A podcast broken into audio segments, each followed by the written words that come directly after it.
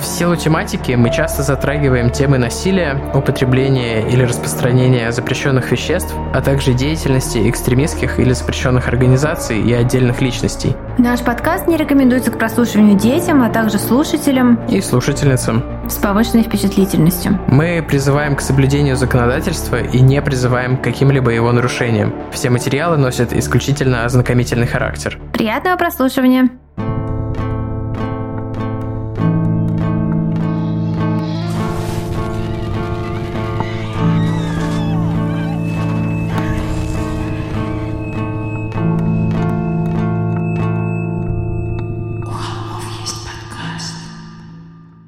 Всем привет, и вы слушаете «У холмов есть подкаст». Привет, это мы, Тима и Валя, и мы пришли к вам сегодня в ваши наушники и ваши приемники с новым выпуском импортозамещения, которое, как мы только что обсуждали до эфира, реальное импортозамещение, потому что у нас уже был выпуск про доктора смерть британского, а теперь вот про отечественного будет. Отечественный у нас тоже был, на самом деле, доктор Кулик, но там... Он просто, он, не, он же не использовался, а, он использовал, да. То есть это вообще уже такой третий, третий сортный выпуск. Ну нет, нет, это более такая, мне кажется, развернутая история, чем у нас была. Но сразу хочу сказать, что мы немножко, вот что греха таить, не так много нам приходит на ум кейсов, которые можно как-то по-умному поставить в историческую перспективу, поэтому мы сегодня просто сделаем выпуск про маньяка из 90-х, но будет некоторый социальный момент, но я не могу сказать, что это вот в той перспективе, в которой наши последние выпуски выходили. Зато следующий выпуск, если он не бонусный, по-моему, он не бонусный. Я не помню, о чем ты говоришь. Мне Будет нужно... супер актуальный про спецслужбы. А, да, кстати. Я не помню, мы его запланировали как бонусный или нет. Бонус.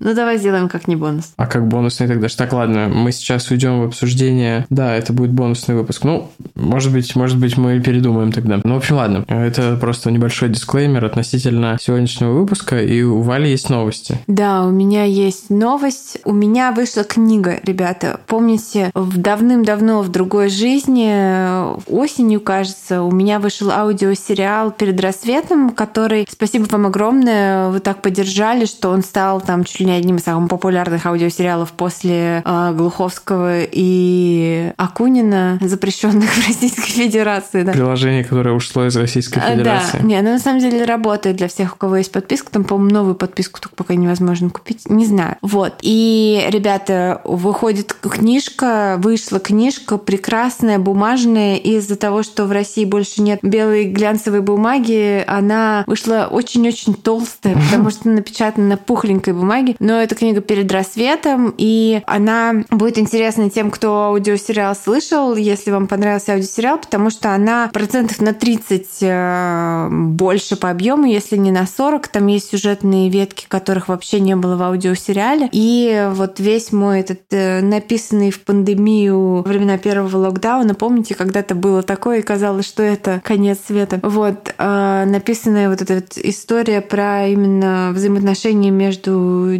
девушкой и серийным убийцей, вот это все. Поэтому, да, книжка вышла в издательстве Клевер, и на сайте издательства Клевер можно ее уже купить и заказать, и там даже есть э, промокод Назарова латинскими буквами, вот по нему полагается скидка. Ну, мы в описании выпуска добавим ссылочку, чтобы всем было удобно не на слух, а просто ткнуть. Да, да, это будет скидка 10% по промокоду Назарова. Вот так вот. Э, буду признательна за отзывы, отмечания в историях и так далее. Спасибо большое заранее. А, и для тех, кто не знает, о чем я говорю, если вы перемотаете историю наших выпусков на осень, там будет э, лежать э, тизер, который, в общем-то, первые, там, первые там, 15 минут аудиосериала или, или меньше, не помню уже. Первый кусочек аудиосериала мы выкладывали просто в аккаунт сюда, и там можно ознакомиться, в принципе, с тематикой этой истории и понять, э, нужна вам книжка или аудиосериал или нет. Вот так. Да покупайте, конечно, книжки. Валя классно пишет.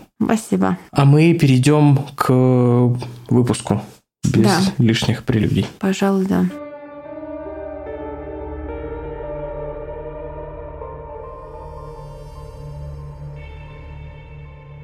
Февраль 1999 года, Петербург. Женщина еще раз пробежалась по коротенькому списку продуктов, написанному на обрывке клетчатого листочка старомодным округлым почерком ее мамы. Батон, сыр, хурма, пряники, греча, десяток яиц. Так уже никто не пишет, подумала она, взглянув на закрученную шляпку буквы «П» с нежностью. До ее очереди в кассу оставался всего один человек. «Я отойду на минуту?» – спросила она молодую мамашу с коляской позади себя. Та устало кивнула и продолжила сюсюкаться с укутанным в розовое одеяло новорожденным. Женщина быстрым шагом дошла до ряда со сладостями и выбрала там коробку с конфетами «Птичье молоко». Мама будет ругаться, что опять трачусь без повода, думала она, спеша обратно к кассе. Но и пусть себе ругается, как же мне ее не побаловать. У кассы оказалось, что пока она ходила за конфетами, уже подошла очередь молодой мамы с коляской, и теперь она дискутировала с кассиршей по поводу какого-то ценника. Женщина переминалась ноги на ногу и многозначительно покашливала, намекая, что вообще-то дома ее ждет 86-летняя мама, которая будет очень рада коробочке конфет «Птичье молоко», несмотря на то, что, конечно, ну, сначала наворчит на дочь затраты, но поглощенные спором кассирши и дамы с коляской остались глухи к интеллигентному кашлю. Прошло минут 10, никак не меньше, когда молодая мать наконец сдалась и отступила, а кассирша приняла э, с триумфальным видом из ее рук дополнительные 20 рублей. Женщина нашла домой почти бегом. Идти-то было всего ничего. Магазин был на первом этаже дома. Нужно было просто выйти на улицу и обогнуть его по среднему проспекту. Войти через боковой проход между домами в заваленный снегом двор. Пробежать по обледенелой тропинке между сугробами так, чтобы не поскользнуться. И вот ты уже у маминого подъезда. Нажимая на кнопку лифта, она улыбалась, предвкушая, как будет резать на тонкие дольки спелую хурму и принесет ее вместе с конфетами к чаю маме. Лифт все не ехал и не ехал, как будто кто-то держал его наверху. Вздохнув, женщина решила пойти пешком на четвертый этаж. Добравшись до двери в квартиру матери, она выудила из кармана ключи и на минуту замерла, сама не понимая чего, просто прислушивалась к тишине. У матери всегда работал телевизор, а сейчас от чего-то было совсем тихо. Где-то внизу хлопнула тяжелая дверь в парадную, и снова все стихло. Женщина повернула ключи в замке, Дверь поддалась, тихонько выдохнув. Женщина ступила в сумрак прихожей. Было тихо. «Мам, я дома. Сейчас чай поставлю. Приходи на кухню». Она прошла на кухню и положила пакет с покупками на стол. Налила в чайник воды и поставила его на плиту. Открыла шкафчик, где хранился чай, импортный Эрл Грей, который она в прошлый раз привезла для матери. И, конечно же, наслушалась тогда ее ворчаний по поводу лишних трат. Но чая чего-то на полке не было. Как странно, подумала женщина, нахмурившись, и посмотрела по другим шкафам но чая нигде не было. «Мам, ты чай, что ли, весь допила?» «Ты бы сказала, я бы еще купила», — говорила она, шурша тапочками по коридору в сторону приоткрытой двери в мамину комнату. «Мам, честное слово, мам!» Женщина застыла на пороге. Ее мать лежала на кровати, откинувшись назад. Рукав халата был завернут выше локтя, пальцы, белые безжизненные, изуродованные артритом, раскинулись по покрывалу. Серый февральский свет падал на ее серое лицо. Глаза были широко открыты. «Мам, «Ты чего так лежишь?» Женщина сделала несколько шагов к своей матери и дотронулась до ее плеча. Теплая. «Мам, да ты чего? Как это так? Ты же вчера в поликлинике была. Они сказали, у тебя сердце, как у сорокалетней. Мы еще смеялись, что ты моложе меня». Женщина села на кровати и обняла безжизненное тело своей матери. Где-то в глубине квартиры засвистел закипающий чайник. Когда слезы отступили, она смотрелась по сторонам. Вроде бы все было так, как она оставила. Аккуратно расставленные хрустальные сервизы в стеклянных шкафах, чисто прибранная комната. Но почему из ящиков в комоде торчали уголки смятой одежды? Кто-то отогнул уголок ковра, будто убегая в торопях из комнаты, что ли? Потянувшись, она взяла со стола мамин кошелек. Он был пустым, если не считать одиноко болтавшейся среди пустого отделения для банкнот паспортной фотографии. Здесь кто-то был. Она сняла телефонную трубку и быстро набрала номер участкового, который вместе с другими важными телефонами ее мама написала своим старомодным округлым почерком на листочке клетчатой бумаги и прикрепила к стене возле телефонного аппарата. «Алло, это милиция? Здравствуйте. Кто-то убил мою маму». Этого кого-то звали Максим Владимирович Петров. И родился он 14 ноября 1965 года. Семья его была была вполне обычной, детство тоже. Он родился и прожил всю свою жизнь в Петербурге, а именно на Васильевском острове, там же, где прожили всю свою жизнь его родители, абсолютно нормальные среднестатистические советские граждане. Никто из тех, кто знал его в детстве, не смог назвать ни одного из элементов триады Макдональда, который бы к нему относился. Как раз наоборот, по собственным заявлениям Петрова, он с детства крайне плохо переносил сцены жестокости, хотя, впрочем, вид крови его не смущал нисколечко. И он это понял достаточно рано, потому что после школы решил поступать в педиатрический институт. После окончания учебы в 1989 году молодой доктор Петров устроился на работу врачом скорой помощи на подстанцию номер 5, которая находилась в родных ему краях, а именно на 12-й линии Васильевского острова. Врачом он был добросовестным, но звезд с неба особо не хватал, и большого стремительного взлета по карьерной лестнице у него не случилось, но и жаловаться на него никто не жаловался. А, тем не менее, особых друзей на работе у него никогда не было, держался он всегда особняком, во время перерывов его часто видели читающим книги, в основном это были дешевенькие детективные романы в мягких обложках, которые он просто проглатывал один за другим. Единственная странность, которую заметили коллеги за доктором Петровым, это то, что он никогда не брал дополнительные смены. И в отличие от остальных коллег, которые работали по полторы, а то и по две смены, чтобы хоть сколько-то заработать денег, он э, отрабатывал свое и уходил домой. Вообще, это, конечно, uh, какая-то супер ситуация отвратная, что врачи, это же типа там одна из самых уважаемых профессий, наверное, даже самая уважаемая профессия, что в Советском Союзе, что вот в перестроечной России, что в 90-х, что сейчас. Это люди, которые вынуждены как бы на тогда вообще мизерные зарплаты, сейчас на как бы сравнительно э, низкие зарплаты работать и вообще типа гробить свою жизнь и вот такое существование влачить, что в итоге, ну окей, тут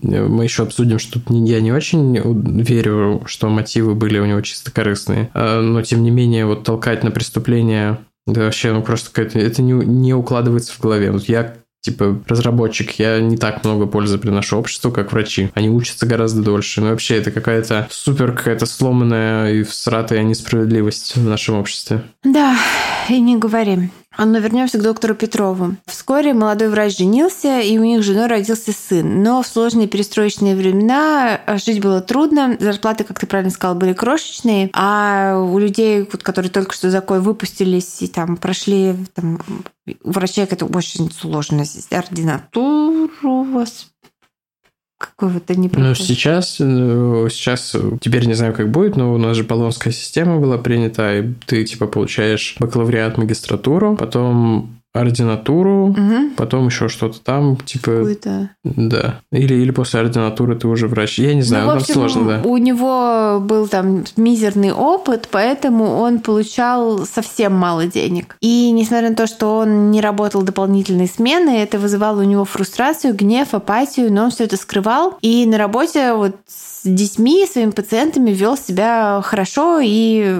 как я уже сказала, никаких не вызывал нареканий. Но вот на его семье это все сказалось не самым лучшим образом, потому что брак доктора Петрова распался, и он остался один. Однако несколько лет спустя он познакомился на работе с женщиной, тоже врачом. Они поженились, и у них родилось двое детей, сын и дочь. Но финансовое положение Петрова никуда не, ни, никак не улучшилось. Зарплату постоянно задерживали, денег на содержание детей, были двоих детей, даже троих детей не хватало. И по его собственному признанию, они не голодали, но было несколько ситуаций, где они были на грани голода, где вот э, еды и денег было ровно. А, вот тютелька в тютельку. Один там шаг вправо, шаг влево, и это означало, что детям будет нечего есть. А, для меня, как и для матери, ну, ситуация пугающая. Да, и в то время вот он получал полторы тысячи рублей. Это мы говорим о середине 90-х, наверное, начале 90-х. То есть это какие-то очень маленькие, очень Я маленькие плохо суммы. понимаю деньги того времени. Да. По признанию самого э, Петрова, положение было настолько отчаянным, чтобы хоть как-то сэкономить, доктор достал поддельное удостоверение ветерана, так понимаю, Чеченской войны или Афганской войны, и с его помощью получил льготы, например, бесплатно ездил на трамвае по Васильевскому острову. Тем временем, когда доктор приезжал на вызовы и видел, как живут другие люди, его еще больше злило, что он находится на грани нищеты все это время,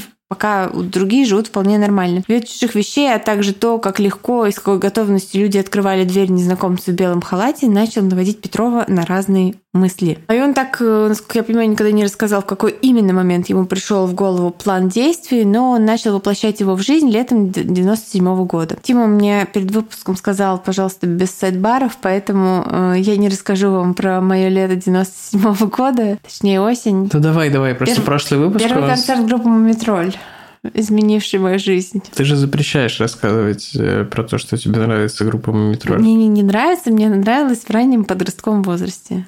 Есть разница. Ладно, пожалуй, я побоюсь э, того, что Тима может помнить какие-нибудь позорные истории про меня из того времени, хотя ему был всего один год в это так время. я не то чтобы помню их по своей памяти, я просто знаю эти истории. Да. Поэтому я вернусь, пожалуй, к э, основному сюжету выпуска. А, в районной поликлинике а, Васильевского острова результаты анализов, в частности результаты флюорографии, выкладывались в фойе в таком маленьком стеллажике, как такие гнездышки, с алфавитным указателем. То есть я не знаю, как это назвать, такая, такой шкафчик. Мне кажется, все видели такие угу.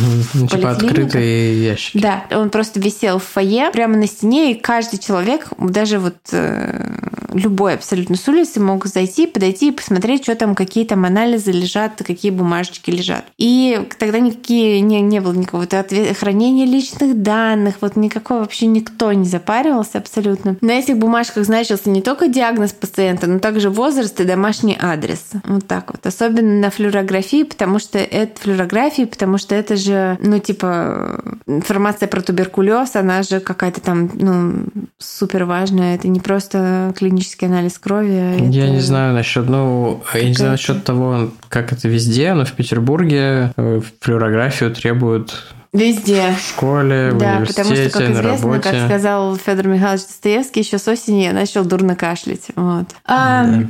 Это первая строчка какого-то его романа. Располагая... Непло- Неплохие знания в литературе классической были продемонстрированы только что. Униженный и оскорбленный роман. Располагая этими данными, доктор Петров быстро делает выбор в пользу одиноких пенсионерок, э, потому что это самый легкий тип жертвы из возможных. Модус операнди у него достаточно прост. Он забирает результаты анализов из больницы, идет по указанному адресу, одетый в белый халат с чемоданчиком в руке и в фальшивых очках на носу. Так он менял свою внешность, чтобы его не узнавали. Приходит он обязательно в дневное время, примерно с 12 до 14 часов, когда все молодые родственники бабушек почти наверняка на работе, а внуки в школе. Он звонит в дверь, дожидается, пока из-за нее не спросит его слабый старческий голос, типа «Кто это?». И на это у него уже есть заготовленный стандартный ответ «Бабушка, я доктор из больницы, у вас анализы плохие, я пришел к вам с домашним визитом». После этого пенсионерка, растроганная такой заботой, открывает ему дверь, с радостью и благодарностью впускает молодого вежливого врача к себе в квартиру. Дальше он измеряет ей давление, уверяет ее, что ей срочно необходимо сделать укол от гипертонии. Пенсионерка соглашается, ложится, задирает рукав. А, Только никакой гипертонии, конечно, у нее нет. Даже если есть, э, доктор Петров здесь не поэтому. Потому что он вкалывает бабуле транквилизаторы, украденные из шкафа с медикаментами на подстанции скорой помощи, где работает. Через несколько мгновений пенсионерка отключается, а доктор принимается лазать по шкафам и под матрасами в поисках ее сбережений и ценных вещей. Чаще всего забирая так называемые похоронные деньги. Это сумма, которую одинокие пенсионеры откладывают на собственные похороны, чтобы не быть никому типа проблемой и обузой после смерти. Мне кажется, у пенсионеров такой прикол есть. Типа,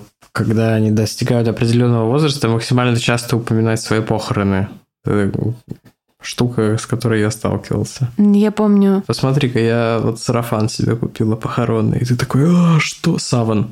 Ты такой, а, я просто Я сидел, помню. ел. Я помню, мы с бабушкой э, в последний раз, когда я ее видела живой, это был ее 90-й день рождения, ну или после, или до, или, может быть, прямо в день. И она меня позвала в свою комнату, и она там начала все это мерить. Мгм. Мерить, и потом заходит мама, а я, а я, а я бабушке еще было. говорю, ну давай, ложись, говорю, я посмотрю, как это выглядит. Она легла, и мы с ней ржали, и мама заходит и такая, вы что, офигели? А я еще дразнила, я говорю, а тапочки-то розовые, а что не белые?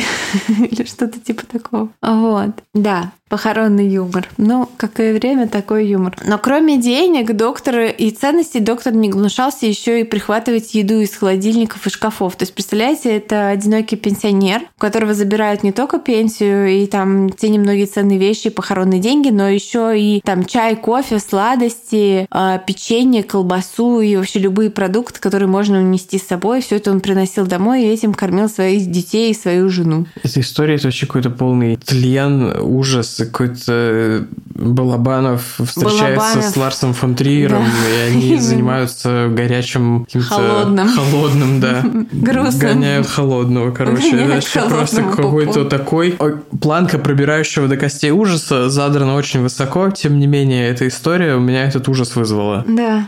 Да, ну то есть он приносит эту еду домой, отняв, отняв ее у стариков, и кормит ею своих детей. Ну да, старики же не обязательно умирали. Да, потому что как там чуть позже, ну, наверное, это не будет массивным спойлером, а, официально на его счету 46 грабежей и 12 убийств. Из них 12 закончилось летальным исходом. Собственно, ценные вещи, вот награбленные, он сбавлял через перекупщика краденого на сенном рынке. Но были также вещи, которые он приносил домой и тоже дарил жене и детям. Сенной рынок и опрашка – это разные вещи. Это Сенной рынок – это который напротив метро. Да. На, я забыл, как улица называется. А Праксин двор, он, ну, чуть Ну, а подальше. Пражка это гостиная, на гостинке находится. Ну, Чуть-чуть подальше от гостиного Ну, двора по, по этой садовой идешь. напротив, ну, там вот этот Банковский переулок и вот эти еще маленькие улочки, уходящие к каналу Грибоедова. Это Садовая улица. Ну да, ну там... и на Садовой улице Праксин двор. Вот на Сенной рынок мы примерно... Нет. Сенной рынок намного- цивильный.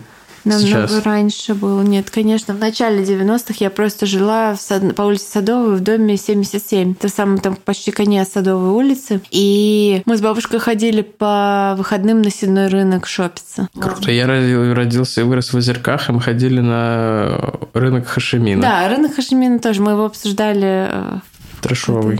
Да. А так там я помню эту площадь очень хорошо, потому что после рынка мы всегда заходили, там была кондитерская, и пирожные буше были мои любимые. Мы с бабушкой это назвали бушешный магазин. Напротив Сенного рынка сейчас офис ДЭК, в котором я получил коробку с нашими худи. Для нас с тобой и для наших друзей. Другая жизнь.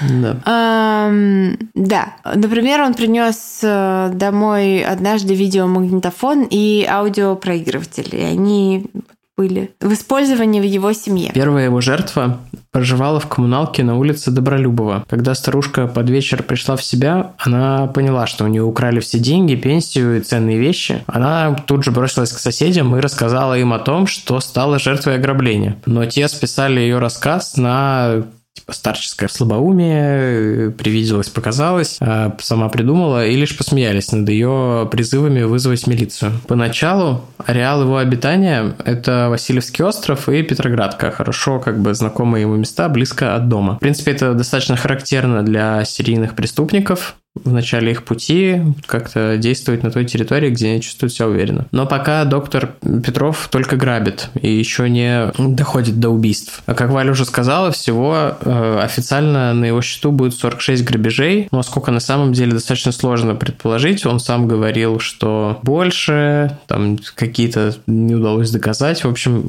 э, цифра это такая, как бы минимальный порог я бы так сказал. Вот. Иногда э, доктор Петров даже усыплял своих жертв по двое. Если, например, пенсионерка жила с, там, с старичком мужем, или, не знаю, часто бывает, когда э, уже достаточно старая женщина и ее еще более старая мать живут вместе, потому что, ну, в начале 20 века было принято рожать детей там, в 20 лет, и вполне может быть, что там бабушке 70, прабабушке 90. Вот. Иногда случалось, что его заставали за визитом более молодые родственники, и доктору удавалось там либо отболтаться, не вызвав никаких подозрений, либо, ну вот еще расскажем, какие еще были варианты. Вполне возможно, что он так бы и остался просто вот таким подлым грабителем стариков, отбирающим последние крохи. Но случилось так, что пропажу транквилизаторов, которые он использовал из вот э, выкрал в отделении скорой, кто-то заметил, и препарат стал выдаваться строго под учет. И тогда доктору Петрову пришлось типа импровизировать э, с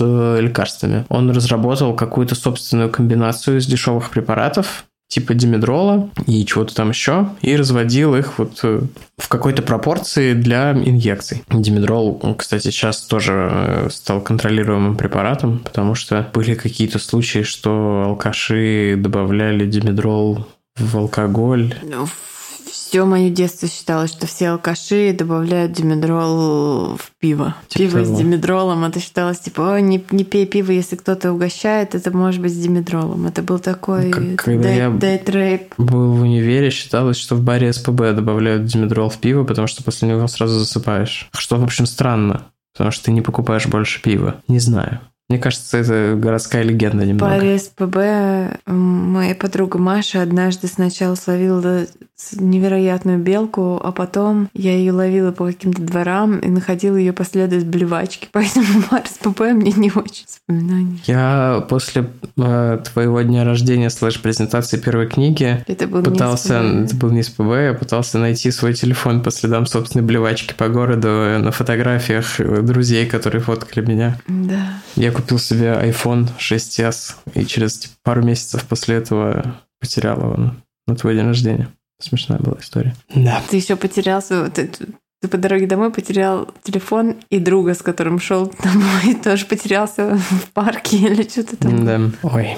Ладно, вернемся к истории. В общем, как вы понимаете, применение этой непредсказуемой смеси лекарств также было непредсказуемым. Кому-то и дозы было мало, то есть кто-то там просыпался через 15 минут, а у кого-то от вот этого коктейля отказывало сердце. Был, например, случай, вот как раз который мы описали в тизере, когда Петров пришел к пенсионерке, она ему открыла, он вколол ей препарат по своей стандартной схеме, и она просто-напросто скончалась от укола. Доктор э, собрал ценности и ушел, но он, я не думаю, что прям проверял пульс и все такое, что он просто уходил, я думаю. Да, конечно. В любом случае. А через пять минут после его ухода к женщине пришла дочь, которая вот ему так повезло, что в момент визита вышла за продуктами. Она увидела, что мать мертва, вызвала милицию, и, ну, по мнению молодой женщины, очевидно, это было убийство, потому что мать находилась в добром здравии, там, в общем, была еще в каком-то вполне бодром возрасте, но в милиции, конечно же, ей не поверили, и несмотря на то, что мать накануне ходила э, в поликлинику, ей сказали, что там все нормально, а уколов ей не делали, э, милиция такая, ну вот наверняка укол сделали, вот эту инъекцию, там, след, от которой видно на руке, что типа наверняка это было в э, поликлинике, что там дочь что-нибудь не увидела, не знала, и по мнению полиции, милиции, конечно же, она умерла от какого-то заболевания, но она старенькая, что, что там с ней взять и все такое, и убийство быть не могло, им не нужен там висяк в их статистике, а деньги, которых дочь не досчиталась, ну мало ли, там результат нервного перевозбуждения на фоне внезапной смерти матери, или вообще там она пытается что-то придумать. Ну, короче, женщину всерьез не восприняли и заявление не приняли, что, кстати, нарушение э, закона. Другой раз пожилая женщина, которой удалось выжить, рассказала полиции о докторе, который ей что-то вколол, потом обокрал, но когда участковый пришел к ней домой, соседи по коммуналке сказали, что, в общем, старушка в маразме, и ее слова тоже всерьез никто не воспринял. Ну, а раз как бы заявление не приняли, что те, что те, то в единую какую-то базу, ну, не знаю, понятно, что это не была там цифровая база, но, в общем, никто в других э, районных отделах об этом не узнал, и как-то вот эти два дела пока между собой не сопоставили. Некоторые источники также утверждают, что переход Петрова от грабежей к убийствам связан чисто с техническими неполадками, если можно так назвать. Некоторые жертвы просто просыпались раньше времени, заставали доктора с поличным за кражей вещей, и ему приходилось их убивать просто, чтобы там, с одной стороны, избежать лишнего шума, с другой стороны, устранить свидетеля. Но, конечно, существует и мнение, что этот переход связан с э, внутренними причинами, а именно с смертью матери Петрова. Якобы тот факт, что она умерла, какие-то другие пожилые женщины продолжают жить, его сильно бесил, и поэтому старушки вызывали у него ненависть. Но мне кажется, это какая-то супер странное объяснение. Скорее, если у него, например, были тяжелые отношения с матерью, то ее смерть могла как-то на него сильно повлиять. Я знаю, что если человек, переживший абьюз, э, и узнает о смерти своего абьюзера, у него происходит регрессия в состоянии, что это, в принципе, есть такая закономерность. Вот. А из-за того, что непонятно вообще масштабы его преступлений и непонятно, как велась статистика по смертям стариков, невозможно достоверно назвать назвать первую жертву, ну, потому что вот опять же некоторые старики попросту не просыпались э, после его уколов, и когда их находили, никому в голову не приходило, что вот сердце отказало не по каким-то естественным причинам, а само по себе. Ну и там то, что в квартире что-то пропало, если это одинокий старик, никто же не знает, что там было. Эм, есть информация, что первую попытку совершить убийство он попытался предпринять еще 14 ноября 98 года, в день своего 33-летия. Как и многие серийные убийцы, он вот как раз в возрасте примерно примерно 30 лет достиг своего, так сказать, расцвета. расцвета. Дело было так.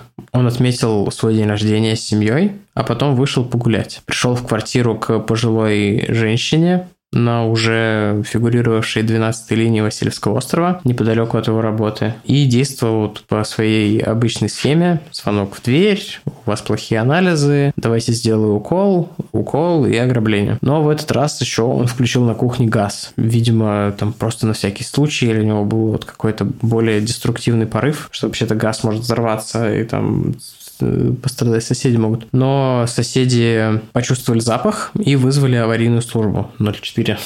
Прибывшие ремонтеры, газовщики или кто этим занимается, МЧС, выломали дверь и вызвали скорую ну, выключили газ, естественно. Женщину удалось откачать, но она ничего не помнила о событиях, предшествовавших ее вот отключке. И там заявление о пропаже ценностей списали вот на этот, э, ну, ну, там, на старческий маразм, на стресс, на все подряд. Но сразу после этого покушения Петров еще пошел по другому адресу на проспект Кима. Здесь, когда он вот как раз открывал газ на кухне после ограбления, вернулся муж его жертвы домой, и, но вот там он не стал на него нападать, и не знаю, там то ли отговорился, то ли еще что-то, но оба старика в итоге выжили. В следующий раз, 2 февраля уже 99-го, он пришел в квартиру к пенсионеру, когда с ним находилась его дочь. Ну и отец и дочь, конечно же, впустили в квартиру человека, представившегося участковым врачом. Он обоим измерил давление и обоим сделал уколы. Ну, то есть дочь тоже была не молодая. Но поскольку она все-таки была покрепче, чем ее отец, она быстро начала приходить в себя,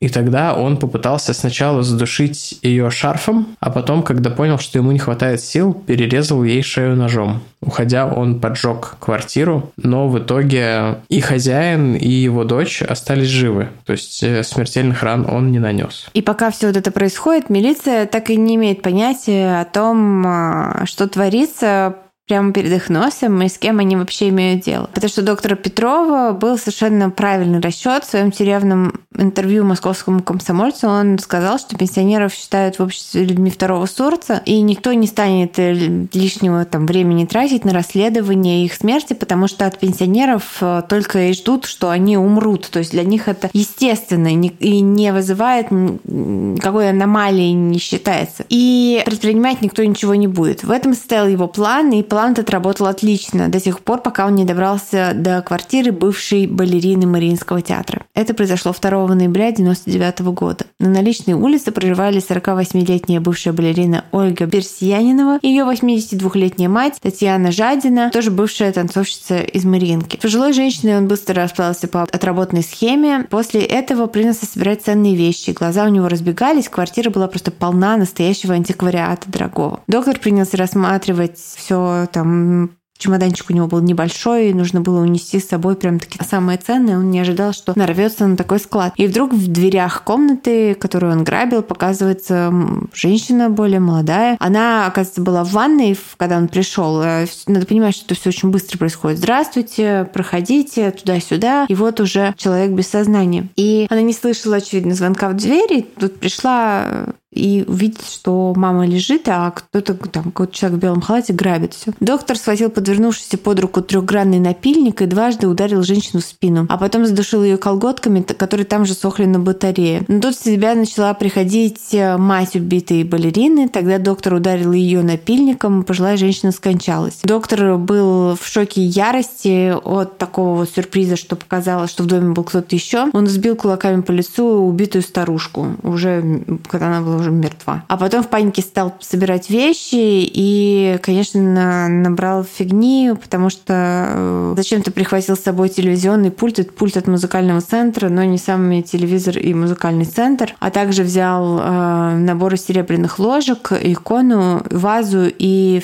200 рублей наличными. Больше денег у них не было у женщин этих. На следующее убийство он решился через неделю. Он пришел в дом к женщине, все как всегда, но на этот раз решил решил устроить в квартире пожар, чтобы наверняка замести следы. Но уснувшую эту колу пожилую женщину успели вынести из подожженной квартиры. Э, тем не менее, доктора это не остановило. То есть то, что его жертвы выживали и давали показания, он понимал, что эти испуганные старики с их сбивчивыми какими-то речами, никто этому не поверит и всерьез не воспримет. За ближайшие следующие после этого два месяца он убьет еще 10 человек. Среди убитых был, э, кроме прочих, ветеран, у которого он похитил трофейный пистолет и патроны. И вот это триггернуло, конечно, милицию, потому что теперь преступник вооружен и крайне опасен, по их мнению. Хотя на самом деле оружие доктор выбросил почти сразу, понимая, что это слишком рисковый товар для сбыта на вещевом рынке через перекупы. У него вообще какие-то очень странные и нервозные были представления о вещах и о том...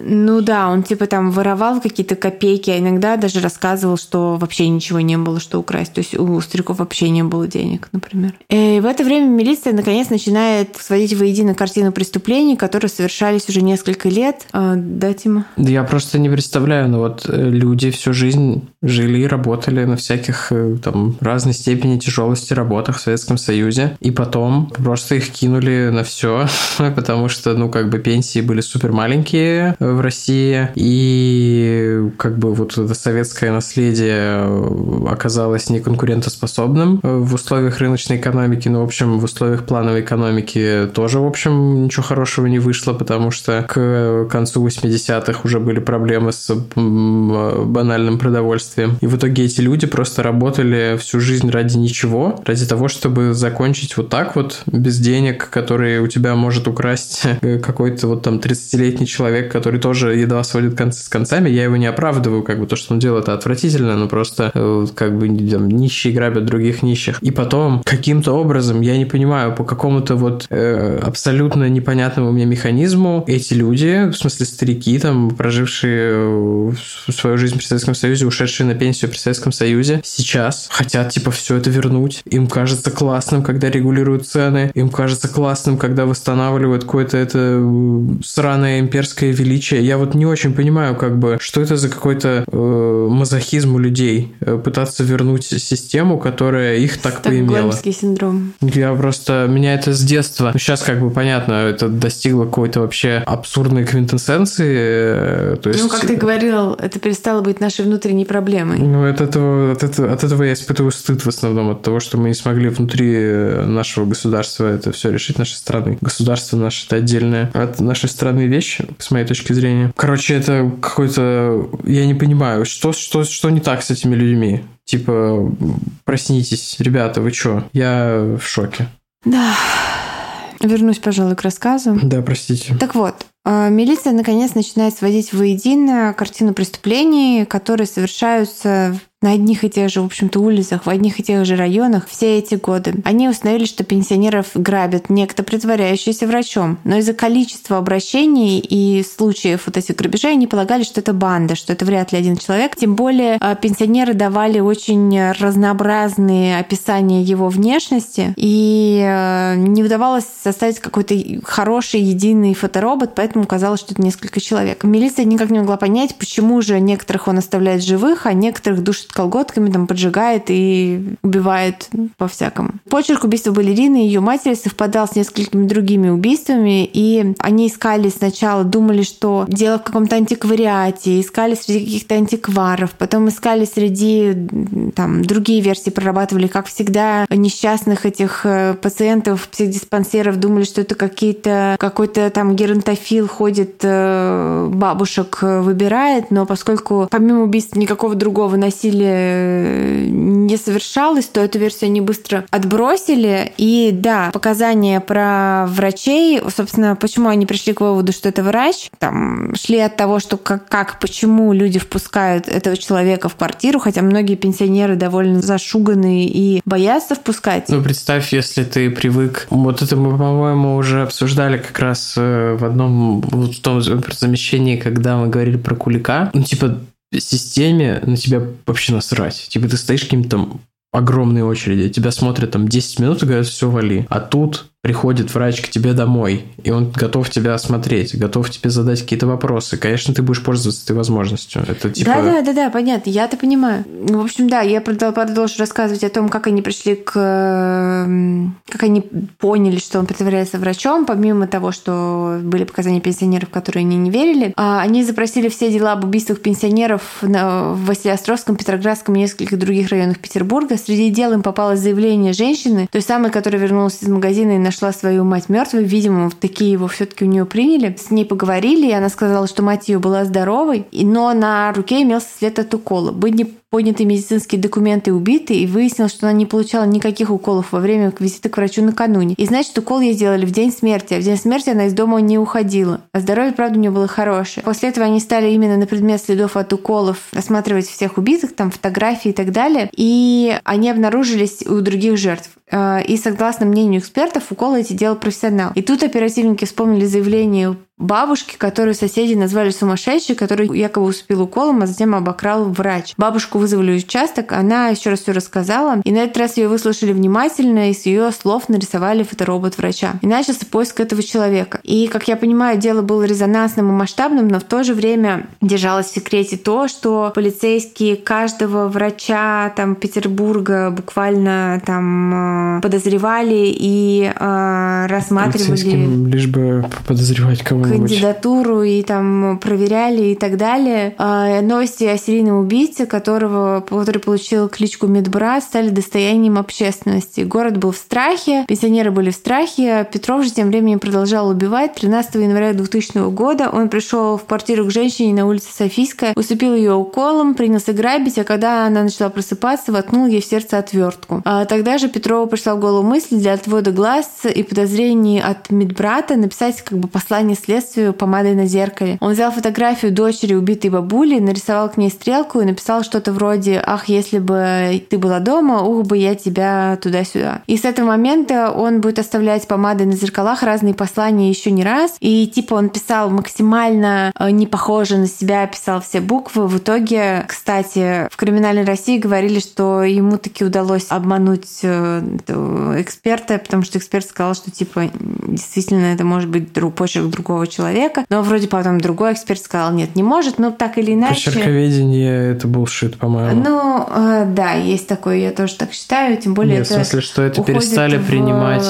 Да перестали принимать как доказательство как в американских судах, как по-моему. Как волосы, там еще что-то. Файбер анализ, основной думал ДНК, ок. А типа какой-то вот да. анализ волосков и прочее, всякий CSI, короче. Да. Вот он начал писать всяческие послания, чтобы типа как будто это какой-то другой уже убийца с какими-то другими мыслями. После оставленного послания он отправился на Бухарестскую улицу, это тоже на Васильевском острове, к еще одной пожилой женщине, результаты флюорографии которой он украл из больницы. Но эта старушка после укола его вот этой ядерной смеси сознание не потеряла, а стала испытывать огромную боль и начала кричать, что ей плохо, и у нее все жжет внутри. Испугавшись криков, он схватил топор и ударил ее. Женщина, очевидно, сразу поняв, что происходит, упала и затихла. Доктор пусть проверять не стал, собрал награбленное и ушел, а старушка, как только он ушел за порог, вызвала скорую милицию, дала показания о произошедшем, и за ее слов был составлен еще один фоторобот. Показания этой женщины стали ключевыми для прорыва в следствии. Дело в том, что в разговоре с ней Петров упомянул, что пришел к ней по поводу именно результатов флюорографии. Милиция отправилась в поликлинику, где бабушка это обследование проходила, и обнаружили, что именно флюорография является связующим звеном между многими жертвами убийцы, что все они проходили флюорографию именно в этой поликлинике и так далее. Но поскольку результаты находились в общем доступе, они не могли подозревать какого-то конкретного врача именно этой клиники, это мог взять кто угодно. И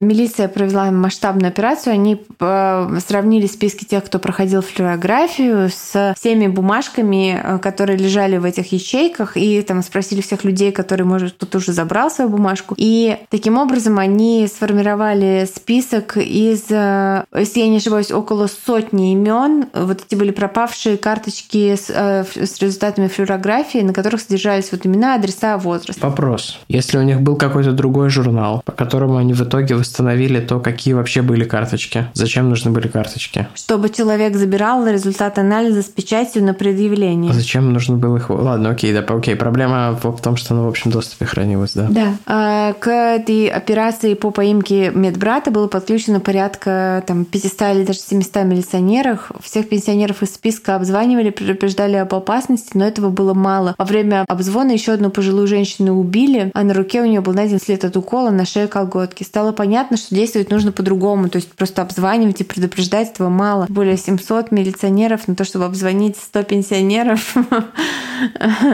Вот. И они решили, что они пойдут вот по всем этим адресам и сядут в засаде. И в течение нескольких дней оперативники сидели, ждали в сотне квартир в нескольких районах Петербурга. Все они вот просто сидели и молились, что в дверь позвонят. Я думаю, что они сидели и бездельничали. А, да, и 18 ноября они сидели, ели пирожки, которые им бабули напекли, угу. я думаю. А, играли в картишки с бабулями. О, пассианс с бабушкой раскладывать, скучаю. 17 января 2000 года в квартире по улице Турку, где проживала 76-летняя женщина, у которой, кстати, в тот день был день рождения, раздался звонок. На вопрос, кто там, ответ – участковый врач, у вас плохие анализы. Женщина открыла дверь, на пороге стоял молодой доктор Петров. И в какой-то момент э, казалось, что произошла какая-то ошибка, что это правда доктор, там он выглядел абсолютно там, внушающим доверие. Но как только за спиной бабушки показались двое милиционеров э, с удостоверениями в руках, доктор просто бросил чемоданчик и кинулся бежать. Но он был схвачен и отфигачен. Шутка нет, он просто был схвачен. При обыске чемоданчики нашли тонометр, бритву, шприцы с самодельным транквилизатором и капроновые колготки. Но доктор смерть петербургского пошива не спешил признаваться в своих преступлениях. Он все отрицал и сыпал противоречащими версиями, объясняющими его приход к пенсионерке. То ли ему нужен был телефон, то ли какой-то его коллега за 150 рублей попросил сходить к своей пациентке, потому что сам был в отъезде. Следствию нужны были не только вот эти вот косвенные какие-то свидетельства о том, что там вот у него какие-то вещи подозрительные в чемоданчике, а непосредственные улики. По счастливому стечению обстоятельств одна из выживших пенсионерок смогла опознать в конфискованном из квартиры доктора имуществе свои украденные вещи. Впрочем, наличие этих вещей Петров объяснял тем, что он занимался перекупкой товаров и постоянно скупал у метро всякий хлам. Но вещи, в общем, были не единственной уликой, были еще отпечатки его его обуви, найденные на нескольких местах преступлений. Ну, соответственно, они совпали с ботинками Петрова. А, а это, как вы понимаете, не анализ э, там следов от укуса и все такое. То есть э, по отпечатку следа можно однозначно определить размер ботинка и его как бы там, ну, рисунок подошвы. Это достаточно сильно сужает. Это не там непосредственная улика, но это сильно сужает, точнее, сильно увеличивает вероятность того, что вот именно этот человек, точнее, именно этот ботинок там был на том или ином месте преступления. Ну и, в общем, э, после этого отрицать уже все кажется бесполезным, и он начинает сотрудничать со следствием. Почти год они ездили по квартирам, и там он детально на камеру показывал, как действовал, рассказывал о своих мотивах. И Петров утверждает, что никогда не совершал убийств ради самих убийств и что это всегда была только корысть. Но там по характеру некоторых убийств, вот как мы рассказывали, что достаточно жестокие были эпизоды с там, тем, что он э, бил отверткой или ну, каким-то острым предметом, я уже подзабыл, э, прямо в грудь э, бедных стариков. То есть это как-то сложно поверить. Тем более, какая корысть ограбить нищего старика. Но сам он на этот вопрос отвечал, что старики часто только выглядят нищими, а на самом деле под матрасом хранят много денег на похороны. Эти вклады, вот как Валя уже говорила, и были его целью, эти похоронные деньги. Вообще, ну, святотатство, конечно. Судебная медицинская экспертиза установила факт его полной вменяемости, поэтому линию защиты по невменяемости, собственно, и не удалось пойти. А обвинению удалось доказать,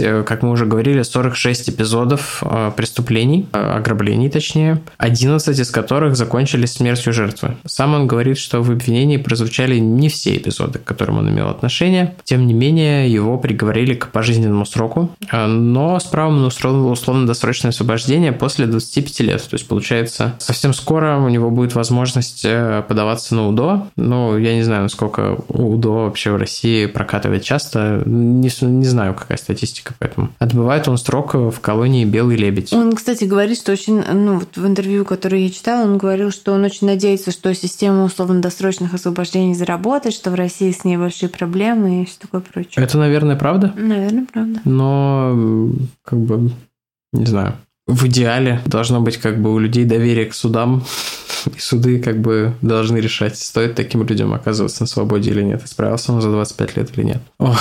А, за время своего заключения, что еще примечательно, Петров очень много жалоб написал э, в разные инстанции, в том числе Европейский суд по правам человека. И несмотря на то, что Верховный суд не стал рассматривать его прошение о пересмотре дела, по настоянию ЕСПЧ, да, э, ему была выплачена компенсация за плохие условия содержания, пытки, нанесение травм, вымогательство и голод, э, уже будучи в, там, в СИЗО в колонии, а также за то, что информация по его делу была слита следствием в прессу до суда, поэтому суд над ним был не совсем честным и объективным. За это он получил суммарно по разным вот этим жалобам 13,5 тысяч евро. Вот по поводу слитой информации я хочу сказать, что существует э, фильм из цикла «Криминальная Россия», который как раз снят еще до того, как закончился суд над Петровым, поэтому там изменена его фамилия типа на Сергеев, и э, его играет актер, которого в титрах не указано, что это актер, вот. И это вызвало у меня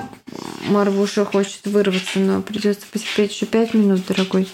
А, это вызвало у меня огромную путаницу при подготовке к выпуску. Я думала, что а, в Петербурге существовало два идентичнейшим, идентичнейшим модусом операнди двое убийц. Но и потом я уже по фамилиям жертв, когда пошла, я поняла, что это одно и то же, но потом нашла и, собственно, информацию о том, что это вот такой вот э, неэтичный созданный фильм, который был снят еще до окончания суда. И в этом фильме говорится, что э, на момент съемок э, уже скончался этот самый Доктор. Я видел этот фильм, но я таких каких-то подробностей Подожди, не запомнил. Или, По-моему, там, или это фильм не было или это в частном детективе есть еще один фильм про него, который еще более. Ну, я ну, тут хочу сказать, что слух, что он умер, и якобы этот слух распускался для того, что родственники жертв прекратили э, преследовать, э, по-моему, его жену, которую угу. просто там травили довольно сильно. Я тут хочу сказать, что достаточно логичным выводом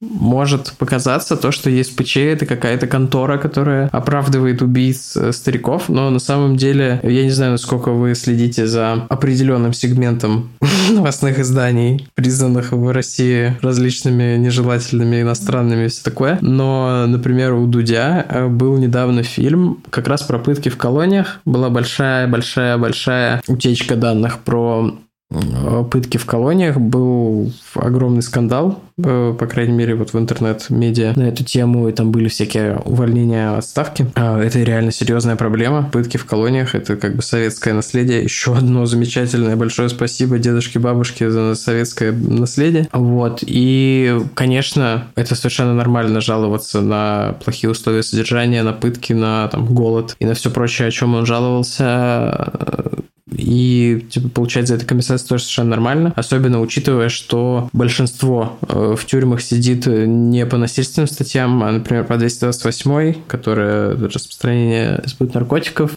Все видели график, где на минимальном весе, который э, требуется для уголовного, для того, чтобы дело было квалифицировано как уголовное, там пик, э, что, в общем, достаточно странно. Ну, в общем, ладно, я не буду углубляться в эту тему, я к тому, что это совершенно нормально нормально жаловаться в соответствующей инстанции, что, в общем, кстати, больше невозможно в России, потому что она вышла из европейской, какого-то из европейской комиссии, или как это называется. А пытать и морить голодом людей в тюрьмах, чтобы они не сделали, это абсолютно ужасно и недопустимо. Еще пару слов по э, делу в заключение. Как Валя уже сказала, жену Петрова подвергли очень жестким гонениям. Никто не мог поверить в то, что она не знала, откуда все эти подарки, там полусъеденная еда, которую приносит домой ее муж. Женщина же, в свою очередь, утверждала, что это такая плата за его услуги. Он якобы там занимался какой-то частной практикой, в том числе усыплением животных на дому, и за это ему там отдавали какую-то там еду, конфеты, иногда какие-то там вещи. Ну и неизвестно, доподлинно знала она или нет, но развелась она с ним э, после ареста, правда, через целых 7 лет после э, того, как его поймали. Э, не знаю, у меня нет мнения на тему того, знала она или нет. Мне кажется, это какое-то попытка наказать человека, который непосредственно сам, в общем, не виноват. Даже если она знала, это не делает ее э, Хотя не знаю. В общем, я не думал об этом. Я, я, у меня нет мнения, потому что я не думал об этом. Такая вот история про суровое время в истории нашей страны и очередное суровое время в череде суровых времен для нашей страны. Да. Вот. Э, и такое классическое импортозамещение это слово, мне кажется, пора тоже выводить из обихода. Оно стало каким-то еще более отвратным, чем было. Ой, ладно, ребята, я, я закончил. О, большое спасибо, что были с нами и сегодня и всегда. И большое спасибо всем, кто подписывается на Патреоне, на Бусти и на расширенную подписку в Apple подкастах. Для вас будет бонусный выпуск на следующей неделе. И до скорой встречи со всеми остальными. Пока. Пока. Вы слушали «У холмов есть подкаст» – независимое разговорное true crime шоу с комедийной подачей. Возвращайтесь на следующей неделе за очередной порцией подлинных историй о маньяках, тоталитарных сектах, резонансных убийствах и других настоящих преступлениях. Подписывайтесь на нас на всех платформах и в соцсетях. Инстаграм, Телеграм, Твиттер и ВКонтакте. Ставьте оценки, где это возможно, и оставляйте комментарии. Это помогает новым людям узнать о нашем подкасте. Также вы можете поддержать наш подкаст, оформив подписку на донейт-сервисе Boosty. Все ссылки есть в наших соцсетях. Если вы иллюстратор и хотите сделать обложку для одного из наших будущих выпусков, пишите нам в директ Инстаграма. Выпуск подготовили и презентовали Валентина Назарова и Тимофей Назаров. Монтаж и обработка звука Кирилл Мухрыгин.